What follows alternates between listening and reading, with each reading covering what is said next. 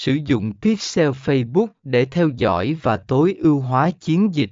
Phần 22C thực hiện thử nghiệm A, B dựa trên dữ liệu Pixel một trong những cách mạnh mẽ để tối ưu hóa chiến dịch là thực hiện các thử nghiệm A, B dựa trên dữ liệu từ Facebook Pixel.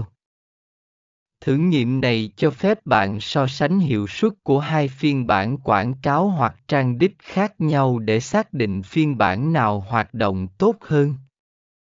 Sử dụng dữ liệu pixel để theo dõi sự thay đổi trong tỷ lệ chuyển đổi, tương tác hoặc doanh số bán hàng sau mỗi thử nghiệm.